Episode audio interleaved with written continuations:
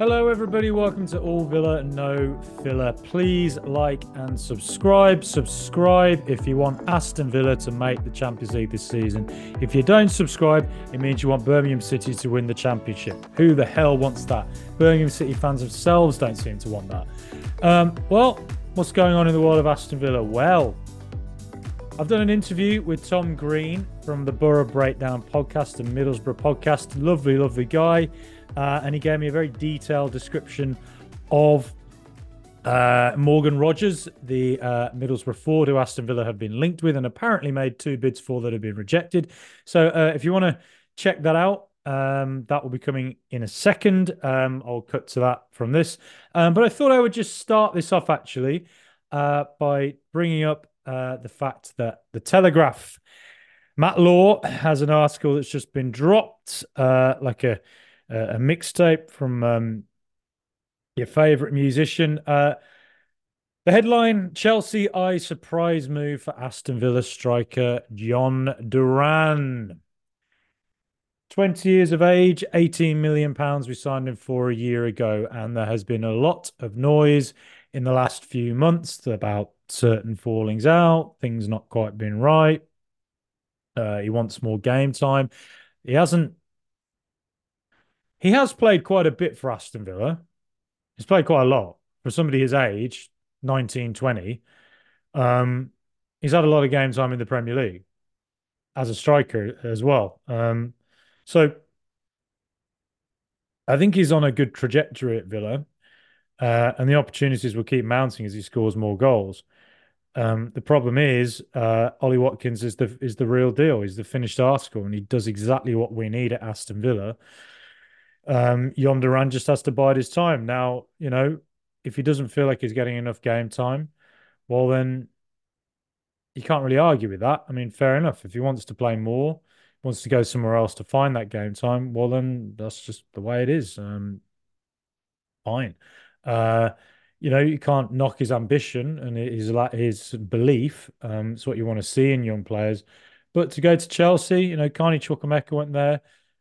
Um, I think it it was sort of coming together for for Chukwuemeka at the start of this season at Chelsea, but um, got an injury in it. Haven't seen him since. Um, wasted a year last year, I think. There, um, it may yet come good for Carney at Chelsea. As for Jhon Duran, you know, if he were to go to Chelsea, um, would he get more game time there, competing with uh, Nkunku and uh, Nicolas Jackson, compared to what he gets at Aston Villa? Um, not convinced. Not really convinced by that. Um, risky is how I would put it. I think Duran has a very high ceiling. I think he has the raw ingredients to be a real high class striker. I've seen him hold the ball up in games live in person where the defenders couldn't deal with him. And I'm talking about Everton defenders here big physical units like James Tarkowski, Michael Keane, who's not played that well this season, but they were trying to mark him with Duran's back to goal. Duran couldn't get near him. Um, on top of that, there's been moments where he's shown electric pace, moments where he's made good runs, um, and one or two finishes that have been absolutely class. Like the the finish against Crystal Palace was unbelievable, um, and the header he got away at Legia Warsaw uh, again was top quality. So there are hints that there's a real top quality striker there with a very high ceiling, and there is thinking within European football that he is a striker who can go very, very far. That said, he's extremely raw. He is not ready to lead the line for Aston Villa consistently ahead of Ollie Watkins. That's just a fact. And if basically Watkins is the main man. If you're going to bring in a striker, you know, to be sort of his backup, who's it going to be? Well, it, there's two options there, isn't there? Either it's young, potential, willing to take their opportunity when it comes, um, or it's somebody who's a bit older, happy to sort of chill out on the bench a little bit and then come on and do the job when they need to. So, um, I think he should just stick it out to the end of the season at Villa. I think for Aston Villa ourselves, if we were to sell him now, it would have to be for a big profit. and it would have to be um there'd have to be a replacement for him because you know if Ollie Watkins gets injured, you know, in, in the run in this season or is absent for any games, or we need a substitute at some point in the game. Um, not having anyone to replace Jhon Durán looks quite risky. And I was supportive last season of selling Danny Ings, very supportive of it. Uh, I think that's proven totally correct. Um, but there was a risk at that point as well that were Watkins to get injured, um, it might leave Villa a bit light.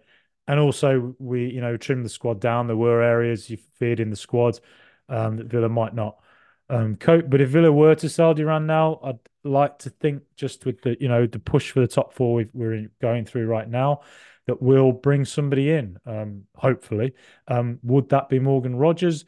Um, as Tom Green explains to me in the interview that I'll be bringing up in a second, um, he's uh, yeah, he's got something for sure, um, but he's he's potential. But as is Jhon Durán. Durán is a player of potential. Um, so yeah, I do think I do believe in Durán. Uh, I'd really love him to stay at Villa at least until the end of the season. But um, if whatever's going on off the pitch, there's a lot of noise. If whatever's going on off the pitch isn't working out for either party, you know, on the Villa side or on Durán's side, well then if he needs to move, he needs to move. And that's just, you know, football rolls on. And if you get a big profit for him, well, then sure thing. But yeah, like I say, I'd like to see a replacement if he does go. Uh, anyway, um, aside from that, I've just had an email, as has everybody else, I'd assume, from Chris Heck himself. Chris Heck's actually emailed all of us, and it says AV 150 countdown to 150 years, and he's announced the honorary board. Exciting stuff. It's going to include Thomas Hitzlsperger. We all love Hitz. Haven't seen him around at Villa for a long old time, so it's nice to see him back. Um, Brian Little, Ian Taylor, Dennis Mortimer, club legends. Um, uh, athlete Katharine Merry, well-known Villa fan, Guy Rippon, uh, Guri Nandra, Aaron Jones, Rob Bishop, know him well from Twitter, Pam Bridgewater, David Bridgewater, uh, and Mervyn King, uh, former governor of the Bank of England as well, another well-known Aston Villa fan, Marisa Ewers. So a lot of great diversity there. Um, a lot of a, a celebration of Villa's um, past, uh, you know, which is needs to be done during the 150 anniversary. You got to celebrate, you know, the club's traditions, uh, and some fans who have really contributed contributed positively to Aston Villa. Um, and as I say, diversity uh, people who represent different groups within the Aston Villa fan base. That is fantastic to see. Really happy with that. Um, and that's uh, I think that's a really nice touch from the club uh, for um, as we build towards the 150th anniversary, which should be very exciting indeed. Anyway, uh, here is Tom Green uh, from the Boro Breakdown podcast to give us the lowdown on the man himself, Morgan Rogers. Middlesbrough forward Morgan Rogers is a prime target for Aston Villa during this transfer window. Media reports suggest Boro have turned down bids for him from the Villa. Today, I'm joined by Tom Green from the Boro Breakdown podcast. Tom, welcome to All Villa No Filler. Thanks very much for having me. Uh, so, Morgan Rogers, this this has been rumbling now for about a week or so. Um, What's the feeling about a potential move for Rogers among the Boro fan base? Uh, I think firstly, it, it kind of came and, and, took us by surprise. It wasn't something we expected six months into his contract. Um, obviously, he, he, was fairly decently uh, rated when he, he went to City, and he's been out on loan a couple of times. Uh, not a big name by any stretch, but one we we knew about when when he signed for the the club and really, I think a lot of people would be disappointed to to see him leave, uh, especially after six months, because it's just around now where it looks like he's he's starting to kind of show what he's really all about and uh, and and really kind of solidify himself within the team.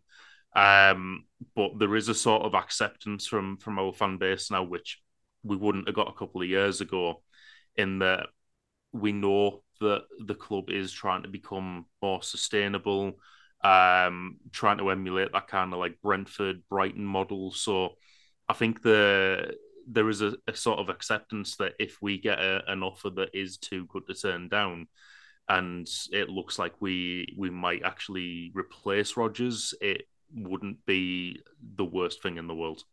Okay, and uh, you know, just how good is Rogers?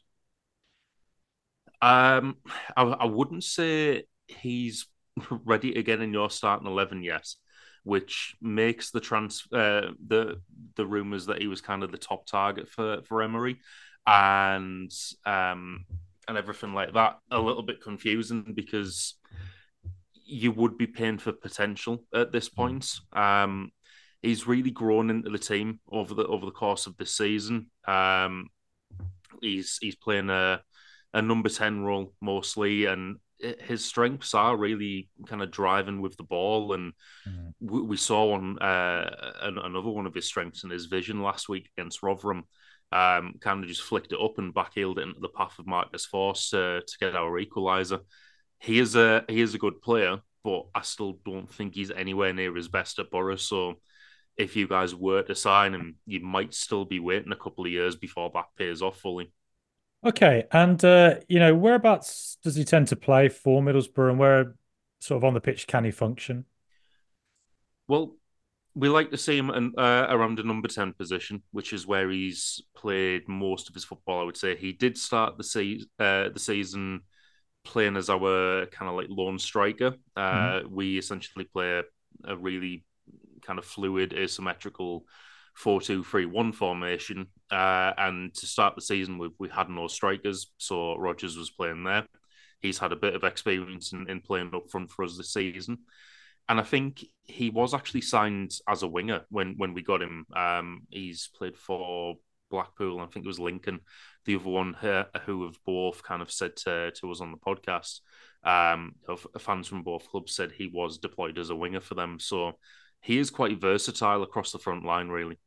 Okay, so the, versatility that slightly sounds a little bit like Ollie Watkins, who of course we got from the Championship when he was at Brentford, and he tended to play. I think it was more on the left wing and up front. So I wonder if there's maybe something in the data that's suggesting to Unai Emery, Monchi, our sporting director, and uh, the scouting department as well that there's something to work on here. Um, you know, uh, you know, he's played 33 games this season, seven goals, nine assists. You know, that's not bad for a 21 year old, but it's also not, you know, doesn't scream out that this guy's going to be the next Pele or anything like that. But, uh, you know, is there anything um, about him that you think sticks out? You think he does have raw potential, and you could actually see him reaching a much higher level than he's currently playing at. Well, I, I think one stat there that that's not been mentioned, and it, it's it's probably not one that's this well known. There's um there's a, a kind of well known data guy for for the championship mainly uh, on on Twitter who posted this out a couple of weeks ago. Um, he was actually top for chance creation in the in the championship. Um, I think it was top for chance chance creation. Anyway, he, he was top of that. I don't know if it was kind of under a certain age or, or something, but uh, he was at the top of that list. So maybe that is in the underlying data that, uh, like you say, Emery and, your sporting director have been been looking at. In in terms of his ability, I, I think he's he's very good at dribbling with the ball. Um, I think one one thing about him which you don't get with a lot of other, uh, we'll say wingers, um, although dribblers could also apply to it. He's actually fairly big as well. I think I'm pretty sure mm. he's only around uh, six foot three or six foot four. Um, so probably not your typical winger build, and, and he does have that ability to to hold players off. There have been a couple of examples at the Riverside this season, especially where he's just been driving through the middle, but he's been able to kind of hold those players off. So I would say that's a definite plus point for him. He's got good vision, uh, a very good range of passing. Um, like say last week at Rotherham with the back heel touch and he's had a couple of others as well. I think one of them might have been against Preston. Uh, don't quote me on that one, but it was like a hmm. lovely little dink through into the box and, and, and just into into the attacker's path for a, for a goal. So he, he does have a very good range of passing as well. Like I said, this doesn't come off all the time, so it's probably still going to be a couple of years before you can look at him as being close to being the finished article. But I would say his abilities then would be far more than than what they are now. Okay. And uh, do you think there's anywhere in particular that he could improve? Is there any sort of weaknesses to his game? Does he ever leave you a bit frustrated about anything? Um, I, I would. I mean, it, it's kind of unfair in the position he he plays, but his shooting's a bit hit and miss. Um, okay. You may have seen a few highlights in the Carabao Cup where he's he's pinging them into the top corner against Exeter from about 25 yards out, and he scored a really good goal last night against Chelsea. Mm. But then there's been other um, uh, other chances he's had, easier chances which haven't you know came off for him. So probably being a bit more consistent with his shooting, but I think long range shooting he, he typically has that uh, that nailed down. Okay, and uh, you know he sounds like quite a strong player. He can hold players off. He's got versatility as well. If think if I was to guess, I'd say he's coming in as a somebody who long term potentially they could mold into a striker, um, but also somebody to compete with Jacob Ramsey on the left. Ramsey's been injured a lot this season, so if Morgan can, uh, Rogers can play sort of on that sort of we play a very narrow midfield. It's almost it's not really a left winger, but it's kind of on the left hand side of the midfield. Yeah. If he can play there and up front, I, I can definitely see why uh, Villa are drawn to him.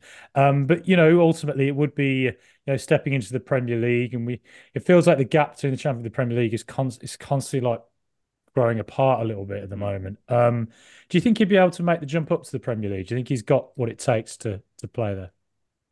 Honestly, right now, I wouldn't say so. Um, okay. Like like I said earlier, I think in this transfer, you guys would pay for potential, which I, I, I think may put Villa off in terms of the fee that we're apparently uh, commanding. Because, like I say, he's still in his first six months of his, his contract. Uh, we're kind of under no um, no pressure to sell, and he's also said he's not going to force a move. So if it it's kind of getting that balance, isn't it, of, of, what fee you'd be willing to pay for for someone with potential at that point. Like mm. I hmm. said, I don't think he's going to be the finished article or anywhere close to that for for another year or two. Um, I think if you guys were to sign him, he'd probably be a, a, bench player and kind of working his way into the team from there. He he might, uh, you know, given a few twenty minute appearances and and, and obviously the um, the work that would be going in on the training ground. He might develop uh, a little bit quicker there. Um, but I don't see him transferring to Villa and stepping straight into the first team at all. Okay. Uh, yeah, he's. I think Unai Emery's mo in the past has, has been to improve players. And I think every single player who's at Aston Villa since he took over a year, a year and a bit ago, um, has just gone up levels really. So I, would be quite excited. I think at the thought of Rogers working with Emery if it ever came to pass. But something else as well, I could imagine Middlesbrough thinking, well, if we don't need to sell right this instant, we could probably wait to the summer, see what Rogers does for the rest of the season, and then there might be a bit of a bidding war if he, you know, keeps suggesting to all the Premier League scouts this is a guy you got to get in. So yeah, I'd be interested to see how Middlesbrough what Middlesbrough do this transfer window. But um, but uh, Tom, it's been absolutely brilliant to chat to you. Really informative and. Uh, honestly really appreciate you coming on. Um, where can we find you and the Boro Breakdown online? So I'm at Tom Green 52 on Twitter, and Boro Breakdown is. Um, give me two seconds. I will. I'll grab this because I always forget it. I think it's. Uh, yeah, there we go. At underscore breakdown. I always forget if there's a the in the in front of that, but yeah, at underscore breakdown on Twitter. Uh, we're also on all the standard pop, uh, podcast platforms and available on YouTube as well. Okay, brilliant, Tom. Thanks a lot for coming on.